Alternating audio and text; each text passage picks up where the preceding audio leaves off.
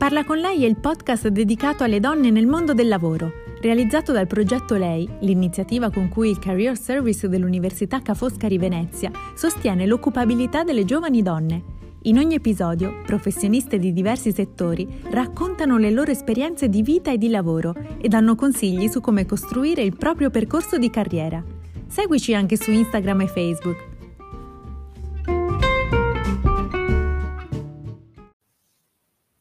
Buongiorno e bentrovati ad un nuovo appuntamento di Parla con lei, la rubrica settimanale dedicata alle donne nel mondo del lavoro in collaborazione con il Career Service dell'Università Ca' Foscari di Venezia. Oggi parliamo di organizzazione di eventi culturali e lo facciamo con Michela Zin, direttore della fondazione Pordenone-Legge.it. Buongiorno Michela. Buongiorno a voi. Grazie per essere con noi oggi. Eh, grazie da parte mia. Michela, eh, Pordenone Legge è la festa del, del, libro che si svolge a Pordenone. Volevo dare qualche numero, eh, sono cinque giornate, 366 eventi, oltre 130.000 presenze e 600 protagonisti. Questo nell'edizione 2019, pre-pandemia ovviamente. Esatto, sì. Quando è nata, vent'anni fa, nel 2000, Immaginavate questo successo? Beh, no, assolutamente, anche perché nel 2000 siamo nati veramente in punta di piedi e mh, anche un po' con difficoltà. Per esempio, una cosa che mi piace sempre raccontare è che quando abbiamo eh, così annunciato questo nome Pordenone Legge, tutti pensavano che la parte legge fosse legata al mondo della giurisprudenza, del, degli avvocati, eccetera. Pochi immaginavano che era quello della lettura, per cui ecco, per dire quanto eravamo veramente lontani eh, da, dall'idea che poi è, è, quella che oggi quando si dice Pordenone Legge tutti capiscono insomma di cosa si sta parlando. E non è stato facile perché comunque siamo in un territorio ehm, dedicato al manifatturiero, al lavoro, insomma all'ambiente eh, poco del, della cultura intesa, insomma quella dell'editoria, del mondo dei libri, eccetera, per cui abbiamo portato un po' una novità, anche se a Pordenone c'era già una fiera che era Edit Expo, si occupava di vendita di libri appunto all'interno del padiglione fieristico. Diciamo che eh, c'è stata un po' questa idea, eh, sì, anche a seguito di quello che stava già succedendo a Mantova, che insomma è il festival che è nato prima di noi, di mettere in piazza i libri e gli autori ed è stata un'idea vincente che poi insomma è riuscita a crescere negli anni. Nel panorama culturale italiano sicuramente è un esempio virtuoso Pordenone Legge. Di chi è stata l'idea? Chi è stata la mente illuminante? Eh, boh, noi lo diciamo sempre, il nostro presidente allora della Camera di Commercio, eh, Augusto Antonucci, che appunto ha avuto questa idea confrontandosi un po' anche con altre persone che eh, vivevano un po' la situazione di Mantova, vedevamo appunto cosa succedeva a questa Edit Expo a Pordenone, insomma abbiamo immaginato che potesse esserci ehm, un, un, contesto giusto, ecco perché Pordenone ha una, una, dimensione giusta per poter accogliere il festival anche nelle piazze, nelle vie, nei, nel centro della città.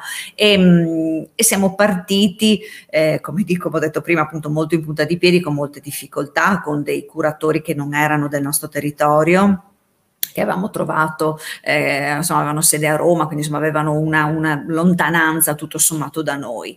E la, il secondo risultato positivo, sempre di questo nostro presidente, è stato quello di individuare i curatori artistici, che sono quelli che abbiamo ancora oggi, quindi alla terza edizione sono arrivati Gian Mario Villalta, Alberto Garlini, Valentina Gasparetti, poi altri che abbiamo perso, ma insomma questi che sono rimasti e che ci sono tuttora ancora con noi, e da lì in poi è stata un po' tutta una crescita, insomma.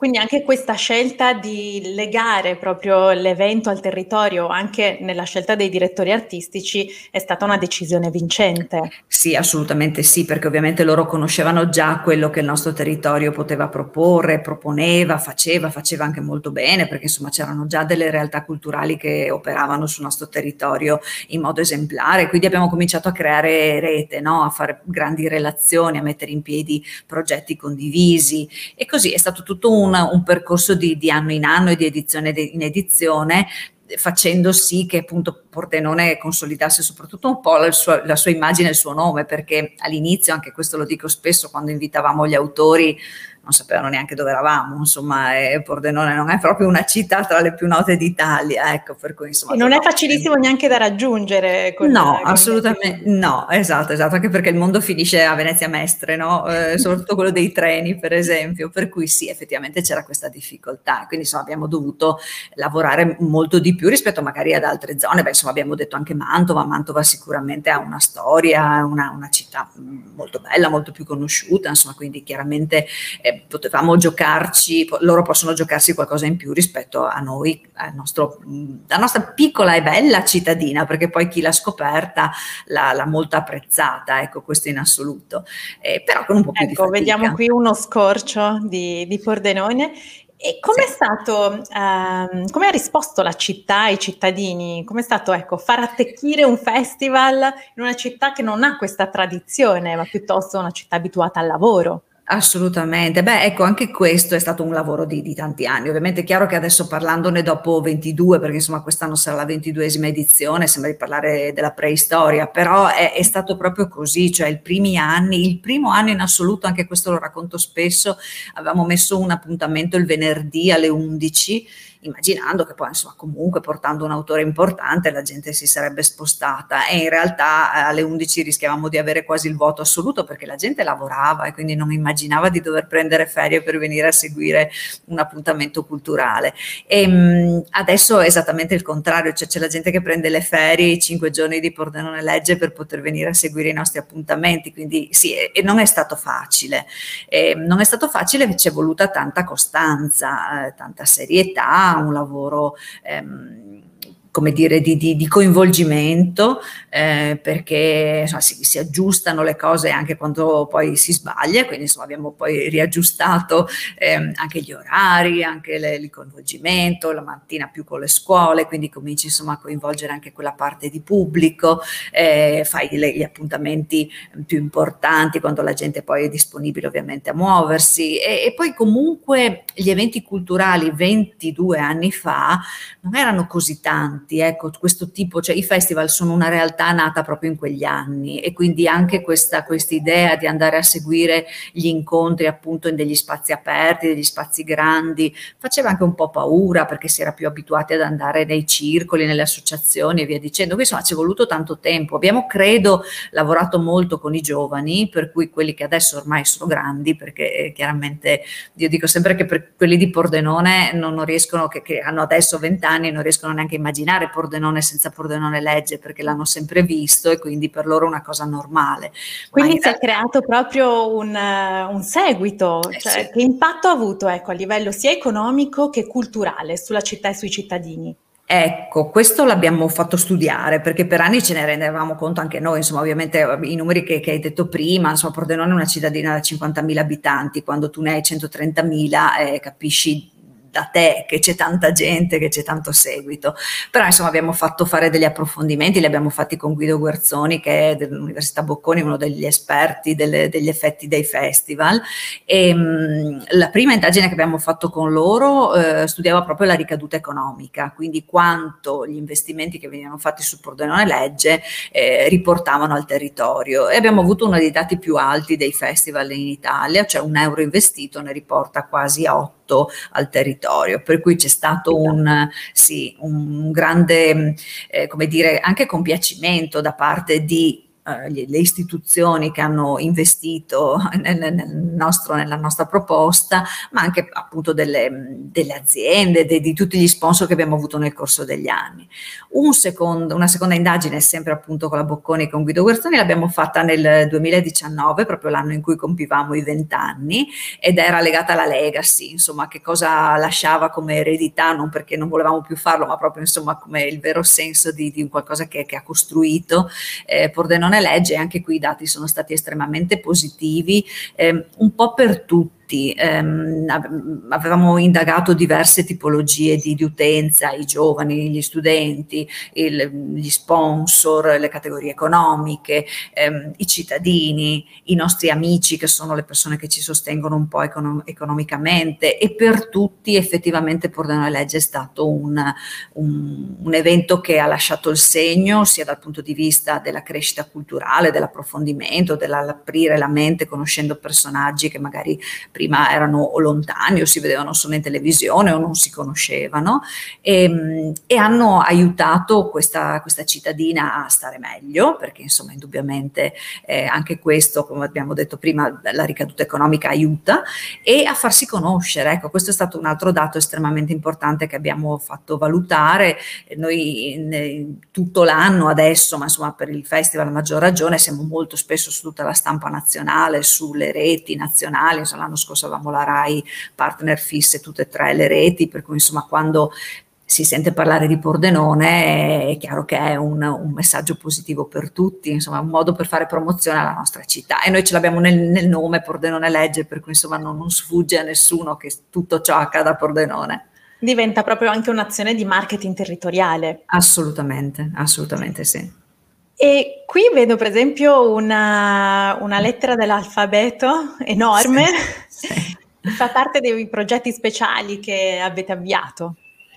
Sì, sì, eh, insomma noi, la, nostra storia appunto eh, nasce appunto 22 anni fa, ma nel 2013 siamo diventati fondazione, quindi siamo un'entità che lavora 365 giorni l'anno e che si dedica appunto alla cultura, quindi c'è Pordenone Legge come insomma, il, il, gioiello di famiglia, la, la, la, punta di diamante, ma ci sono tante altre iniziative che facciamo durante l'anno e che hanno proprio l'obiettivo quello di fidelizzare un po' quello che dicevamo prima, no? insomma di sentirsi parte del, di un progetto, di, di un di, di, un'idea che è quella della diffusione della cultura. Questa è una iniziativa che abbiamo lanciato nel 2019, sono delle lettere dell'alfabeto, 26 perché abbiamo scelto proprio tutte le lettere, non solo quelle dell'italiano, e, ehm, sono, è stato fatto un progetto di, di adozione, cioè abbiamo chiesto a eh, aziende, negozianti, famiglie, cittadini di ehm, sostenere questo progetto adottando una lettera eh, che aveva un costo importante perché costa 3.000 euro, venivano fatte appositamente proprio di volta in volta che uno sceglieva una lettera, siamo riusciti a farle adottare tutte e 26, sono state,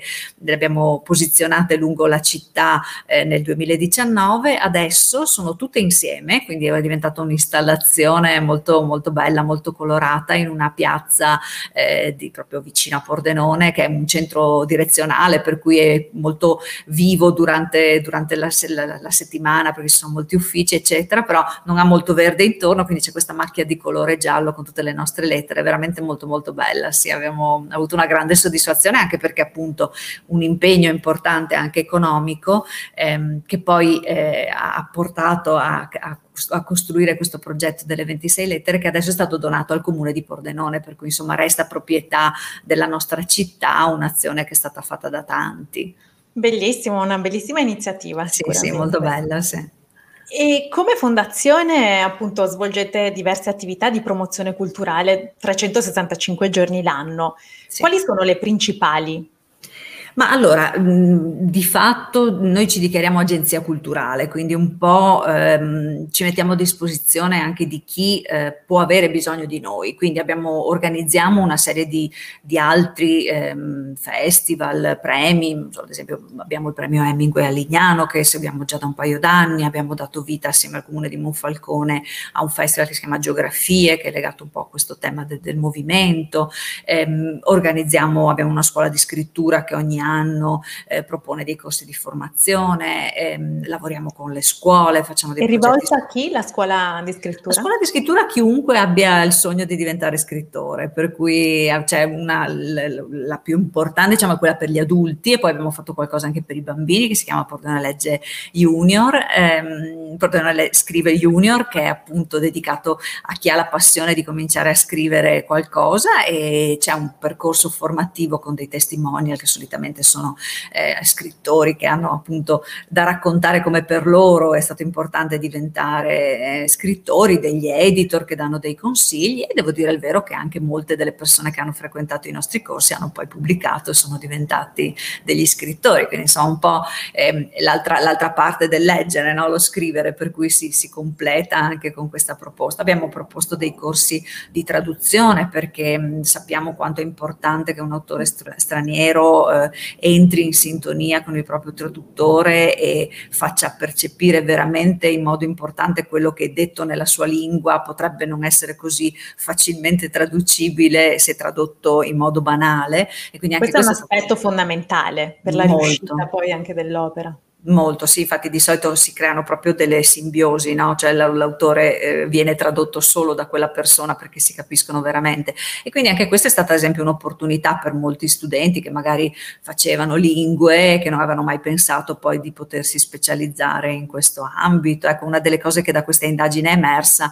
molti giovani hanno cambiato il loro percorso di studi o le proprie idee di percorso di studi grazie anche al fatto di aver eh, seguito qualcosa a Pordenone legge, scoperto qualcosa di nuovo a Pordenone legge, accompagnato un autore e fatto due parole con, con qualcuno, per cui sì, è una cosa importante sicuramente. No, queste, questi tipi di eventi sicuramente ampliano gli orizzonti di una piccola cittadina di provincia. Sì, possiamo, sì possiamo anche dire. perché tu ti trovi a passeggiare per la città in fianco ad un autore importante, lo trovi al bar, insomma, quindi sì, è un senso di, così, di, di possibilità di raggiungere queste persone che magari non, non avresti avuto nessun modo eh, possibile e quindi è una bella opportunità e per i giovani lo è ancora di più. Ecco, io avrei fatto firma se fossi stata giovane per poter avere questa bella opportunità, insomma, indubbiamente assolutamente. C'è un incontro che porti nel cuore?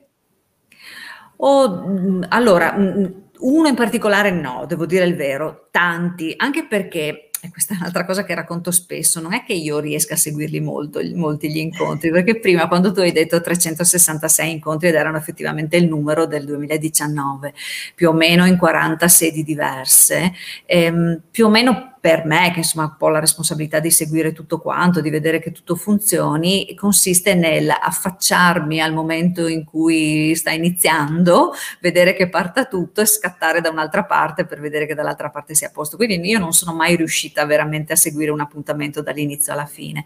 E, ehm, quindi eh, di fatto non ce l'ho, ecco, per, anche per questo. Magari qualche volta qualcuno l'ho seguito un pochino di più perché l'avevo seguito nell'organizzazione, quindi sono rimasta lì un po' di più. Mi piacciono sono di solito gli appuntamenti quelli che mh, sono con autori ancora poco conosciuti e poi lo diventano e, ed è bello ricordarlo poi a seguire. Noi ad esempio abbiamo avuto Saviano eh, moltissimi anni fa, lui proprio non era ancora nessuno ed era in una, una, sala molto piccola, una sala da 100 posti e l'abbiamo avuto poi a distanza di 7-8 anni a Teatro Verdi che ha 800 posti a sedere ma abbiamo dovuto mettere uno schermo all'esterno con altre 2000 persone collegate per cui ecco ripensare a questi due momenti mi fa dire bello, bravi i nostri curatori che avevano capito che avrebbe avuto delle grandi potenzialità e lui è venuto diciamo quasi da sconosciuto ed, e poi ha fatto una bellissima carriera, insomma lo vediamo costantemente in televisione con grandi successi, grandi romanzi, insomma ecco questo forse è una delle cose più belle da, da vivere. E come fondazione eh, pubblicate anche dei libri durante, durante l'anno? Sì. Sì, siamo casa editrice soprattutto per la parte della poesia. Eh, allora anche qui nel nostro percorso, beh, già Mario Villalta che è appunto il direttore artistico, lui è anche poeta, è anche uno dei poeti più importanti insomma a livello nazionale, quindi la poesia ha sempre avuto una grande importanza e abbiamo iniziato queste collane pubblicando giovani poeti. Ehm, selezionati ogni anno e con anche dei concorsi specifici dedicati proprio a loro, adesso ce ne sono due, uno si chiama Esordi, proprio lo dice il nome insomma per chi per la prima volta pubblica qualcosa e poi porta una legge poesia che invece è dedicato a qualcuno che ha già fatto invece qualcosa, quindi anche questo sì è una, una bella soddisfazione perché la poesia è una cosa molto di nicchia, però è una cosa che sta piacendo moltissimo ai giovani e, ehm, ed è bello eh, quindi vederli partecipi, vederli a seguire queste questi incontri, forse anche perché è il modo in cui viene proposta la poesia che è piacevole. Magari quando eravamo a scuola noi dovevamo imparare tutto a memoria e senza capirne tanto il senso, insomma così queste cose un po' imposte. Invece qui si cerca di fare un lavoro proprio di coinvolgimento, per cui abbiamo anche per dire abbinato la poesia al trap, perché più o meno gli, hanno gli stessi ritmi, quindi ci sono delle cose insomma che bisogna essere attenti a tenere presente nell'evoluzione de, degli anni, dei tempi, delle generazioni. Insomma, noi ormai siamo vecchi, ma i giovani hanno bisogno di trovare nuovi stimoli e pur che si avvicinino anche ai, ai libri, eh, va bene anche metterli insieme alla musica, che per loro è certo. pane quotidiano. Insomma. Beh, all'estero va tantissimo, per esempio, lo slam. Esatto, esatto. Sì. E l'anno scorso avete, siete comunque riusciti a fare l'edizione nonostante il periodo ecco, della pandemia sì. con le restrizioni del caso. Come vi siete adattati al contesto?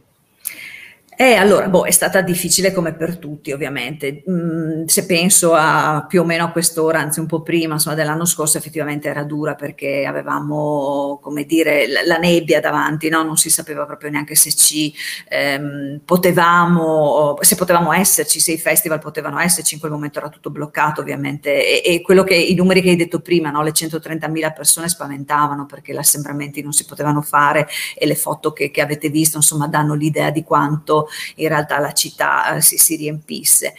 E niente, abbiamo un po' ritarato tutto, la manifestazione è stata ridotta a un terzo, eh, infatti, ecco, stiamo vedendo le immagini esatto. dello scorso anno. Sì, questa è la, la, cartolina, così noi la chiamiamo insomma, un po' la raccolta di tutte le immagini delle, dell'edizione.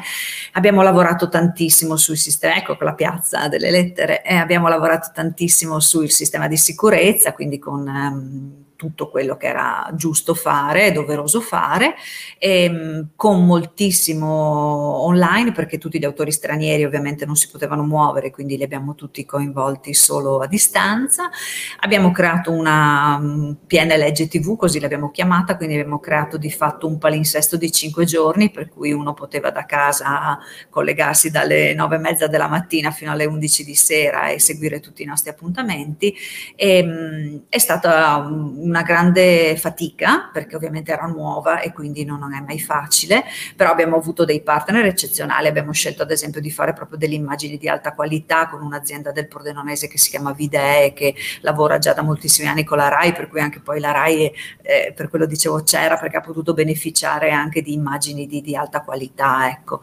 E, e, il pubblico ha risposto comunque in modo eccellente, come vedete insomma le immagini lo dicono, pur nel, nel distanziamento, pur con i numeri ridotti, ridotti, più con le file eh, da, da, tenere distanziate, c'è stato un grande riscontro, gli autori anche perché ehm, era uno dei primi festival che partiva, eh, che partiva con la presenza, per cui ecco anche quello è stato molto importante. Qui adesso si sono viste le immagini, ad esempio Olga Tokarczuk, che è la vincitrice del premio Nobel per la letteratura, e lei ha voluto proprio venire in presenza e siccome era una delle prime uscite che faceva, eh, grazie alla PNLG TV abbiamo avuto oltre 8.000 polacchi, lei è polacca, che hanno seguito l'incontro perché era il primo incontro che faceva di fatto dopo che aveva vinto il premio Nobel, per cui erano tutti alla ricerca di, di sentirla parlare e combinazione, insomma, l'hanno sentita da Pordenone. E poi abbiamo fatto questa cosa che ci siamo spostati anche su sette comuni del territorio proprio per fare in modo che la gente si spalmasse un po' più in là di Pordenone e anche questo ha avuto un bel riscontro. Grazie all'online avete comunque raggiunto più di un milione di presenze, eh, sì. quindi è anche un'opportunità questa. Assolutamente, questa, assolutamente. Questo trasferimento sì. appunto del digitale. Sì. Sì, Qual non tutti i mali vengono per nuocere. Come? Non tutti i mali vengono per nuocere, è vero, esatto, è vero sì. esatto. Quindi tu come vedi lo scenario dei festival nel futuro, post-pandemico? Ma guarda, sul nostro, perché ovviamente è chiaro che mi sento più di dire del nostro, noi lo vediamo proprio un po' così come l'abbiamo fatto l'anno scorso, cioè non possiamo più tornare indietro e immaginare di non avere anche la parte online, eh, perché appunto come hai detto tu i numeri sono stati molto importanti, tantissime persone ci hanno detto io ho sempre sognato di venire a Portone Legge, ma lavoro, la distanza, i costi, perché insomma magari uno che viene dalla Sicilia non è proprio dietro l'angolo e questa possibilità mi ha dato l'opportunità comunque di poter vedere, di poter seguire alcuni alcuni autori, quindi è chiaro che non possiamo tornare indietro e lo facciamo volentieri anche perché il, il, il, festival di fatto si allunga anche, anche, qui 365 giorni l'anno, noi abbiamo tutte le cose online caricate che continuano ad essere seguite, che vengono prese da, in aula con, da alcuni insegnanti per seguire alcuni temi, quindi è ovvio che hanno una vita anche dopo il festival. E certo la presenza però è la nostra storia, è la nostra città, è il fatto che volevamo che i nostri negozianti fossero felici, i nostri ristoratori eccetera, quindi è chiaro che speriamo di poter tornare a quei numeri. Quindi credo che questa formula ibrida che abbiamo do- voluto e dovuto eh, un po' così eh, tappandoci il naso e la bocca perché insomma non avevamo altra scelta mettere in piedi per l'edizione del 2020 diventi una, un'opportunità da continuare a seguire ecco quindi assolutamente vedo il festival così sia online che in presenza perché chi vorrà avere il contatto con l'autore continuerà a venire perché non è contento di farlo online. Chi però magari da lontano non potrà farlo, così come è capitato anche per me, perché anche io molti festival avrei potuto andarci, ma poi per mille cose di lavoro, di impegni, eccetera, non ci vai. Però se sai che c'è qualcosa online, lo guardi, vedi, guardi come hanno organizzato, capisci. Quindi sì, è un, un allargare l'orizzonte. Soprattutto ecco anche per piccoli festival, penso sia un'opportunità per gli sponsor, i partner che sostengono piccole iniziative che grazie all'online riescono a registrare dei numeri molto più alti. Certo, assolutamente sì, anche questo per noi eravamo un po' spaventati, dicevamo vabbè ma gli sponsor magari non gli interessa, vogliono restare, invece alla fine hanno avuto grandi soddisfazioni anche loro perché è chiaro che aprono appunto il loro bacino di azione. E, e, come dico, ecco, non tutti i mali vengono per nuocere, eravamo spaventatissimi l'anno scorso davanti a questa cosa e in realtà abbiamo abbiamo scoperto una cosa nuova che era anni che cercavamo, dicevamo sì, noi abbiamo messo, abbiamo fatto alcune registrazioni, ecco questa ad esempio di Saviano, era una che poi avevamo fatto perché capivamo che era importante lasciarla nella storia, però erano magari una decina, l'anno scorso qui abbiamo fatto veramente un palinsesto importante dei 140 appuntamenti che erano in programma, quasi 90 sono stati registrati e messi online, andati in diretta e quindi insomma hanno avuto un gran seguito, insomma, quindi ecco, vedo questo, un futuro che va avanti su questi due, due aspetti, sperando che la presenza torni effettivamente importante, perché insomma è un clima di festa, come hai detto giustamente all'inizio, che la città vive, aspetta, la città si trasforma, eh, in alcune immagini che hai visto, insomma la gente cerca qualcosa di giallo, il nostro colore, per sentirsi legata a noi, le signore, il foulard, la collana, gli orecchini, cioè è un modo per sentirsi parte di Pordenone Legge veramente, per certo, cui sì. è bello, ecco, è un bel clima. Sì, questo l'online ovviamente è limitato, ecco, non lo darà esatto, mai. Esatto, no, te, te, lo fa vedere ma non lo percepisci, insomma, tant'è che ecco, una delle cose che ha funzionato anche negli anni, tornando alla, alla domanda iniziale, per noi è stato molto il passaparola, perché abbiamo eh, avuto veramente ospiti che mh, tornavano in America e dicevano dovete andare a Pordenone Legge perché si sta veramente bene, perché c'è un clima, un clima non, non meteorologico, un clima di stato sì, d'animo molto, esatto, molto piacevole, eh, un pubblico attento, molto interessante, molti giovani, quindi quello è stato uno dei nostri punti di forza, ecco, lavorare sulla cura dell'ospite per fare in modo che si sentisse veramente coccolato e, e seguito e quindi poi eh, tornasse o, o, o, passasse parola in termine positivo. Ecco. Qual è il tuo modello di leadership? Secondo te quali sono le difficoltà e anche le competenze nell'organizzazione di eventi culturali? Eh, allora, tan- ne servono tante. Io credo di avere una cosa che mi dicono in molti, l'apparente tranquillità, perché ovviamente anche io non sono mai tranquilla, però penso saper camuffare è fondamentale. Sì, saper camuffare anche a se stessi, nel sì. senso dirsi ok, calma, partiamo, ragioniamo, aiuta molto. Perché gli ehm, imprevisti ce ne sono sempre. Sì, sì, sì, costantemente, anche quelli che tu non hai assolutamente neanche mm, lontanamente immaginato, vedi la pandemia, cioè voglio dire, noi, io faccio dei, dei piani di sostenibilità del festival e della nostra fondazione costantemente, però questa cosa qui non l'avevo prevista, insomma, e non è cioè, co- come molti credo così, no, non l'avremmo mai immaginata. E quindi è chiaro che sì, effettivamente devi, devi cercare un po' di tenere eh, il calmo, l'animo per eh, cercare di avere la lucidità di affrontare le cose, ecco, perché ne succedono veramente tante, di belle e di, di brutte, la pioggia che non hai previsto, eh, l'autore che non arriva, cioè mille cose, lo sciopero, io racconto sempre questa, questa cosa, un anno c'è stato uno sciopero nazionale dei treni e degli aerei e noi praticamente il venerdì, che di solito è la giornata in cui arrivano tutti gli ospiti del sabato e la domenica, che sono quelli che insomma fanno un po' più movimento giustamente nel fine settimana, insomma è stata dura, ecco, poi abbiamo dovuto risolvere e l'abbiamo risolto, però insomma al momento resti un attimo così, dici bene, adesso salta tutto. Ecco, quindi, quindi sangue freddo e improvvisazione. Sì, sì, esatto. E poi un po' l'esperienza degli anni chiaramente aiuta, i primi anni era più dura, adesso si capisci che c'è sempre una soluzione a tutto fortunatamente, insomma si può trovare sempre una soluzione. Michela, una domanda che faccio sempre, hai una role model? Allora, una in particolare no, ehm, anche perché io ho un percorso anche lavorativo, eh, così delle persone che mi stavano vicino, insomma di diverse persone che mi hanno aiutato molto nella mia crescita di, di, così professionale e, e nello spaziare tra le mille cose uno degli esempi, ad esempio, io ho lavorato tanto con, um, col, col, mondo maschile perché sono di una vecchia generazione, quindi tutti quelli che avevano un po' il potere, no? la, la, possibilità del, di stare nei bottoni di comando del, erano so, persone eh, maschili, eh, però ho avuto una mamma e una nonna molto importanti nella mia vita perché sono state delle persone, mia mamma lo è ancora, mia nonna ovviamente no, però sono delle persone che sono riuscite a conciliare ehm, il, il, senso del viaggiare molto, del, della curiosità, del, dell'intraprendenza, della famiglia, però hanno messo, sono riuscite a mettere insieme moltissime cose, ecco, per cui ho fatto sempre un po' un mix,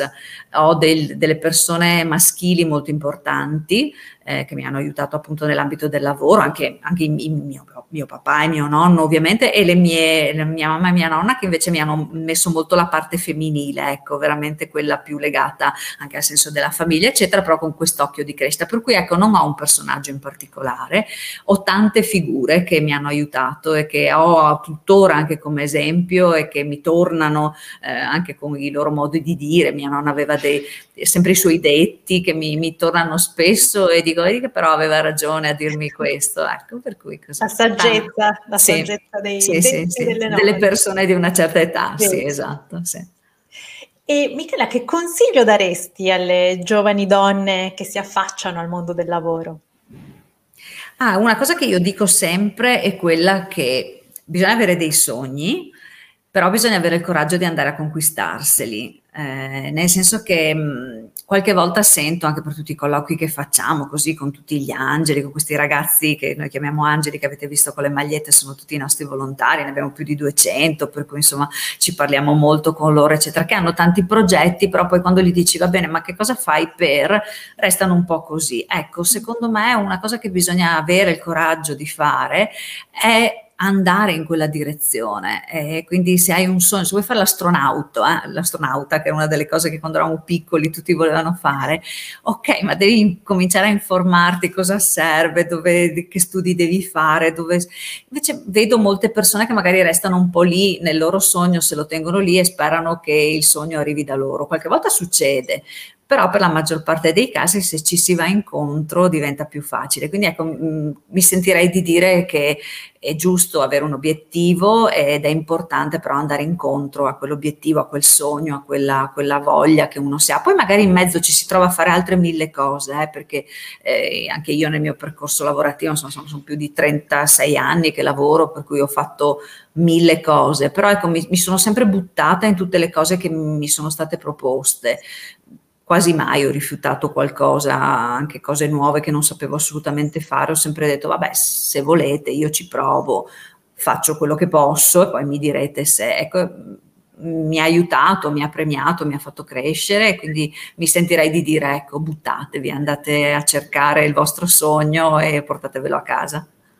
Sì, perché può far paura aprire il cassetto dei sogni, però realizzarli è la felicità una delle felicità più grandi, ecco. Assolutamente. Anche perché poi qualche volta sono dei sogni anche molto facili, cioè ce ne sono certi che sono effettivamente difficili da raggiungere, ma ce ne sono certi che sono facili da, da raggiungere e raggiungerli ti dà effettivamente una, una consapevolezza, una forza, un, uno stimolo. Passo dopo passo. Esatto, esatto. Quindi avanti, sì. Grazie Michela, grazie per grazie i tuoi consigli e per uh, il tuo racconto e ci vediamo a Pordenone il, dal 15 al 19 di settembre. Perfetto, allora ce lo segniamo in, in agenda. Vi aspettiamo. Grazie ancora a Michela Grazie Zini, a voi. E grazie a chi ci ha ascoltato, vi do appuntamento a giovedì prossimo per una nuova puntata di Parla con lei. Ciao!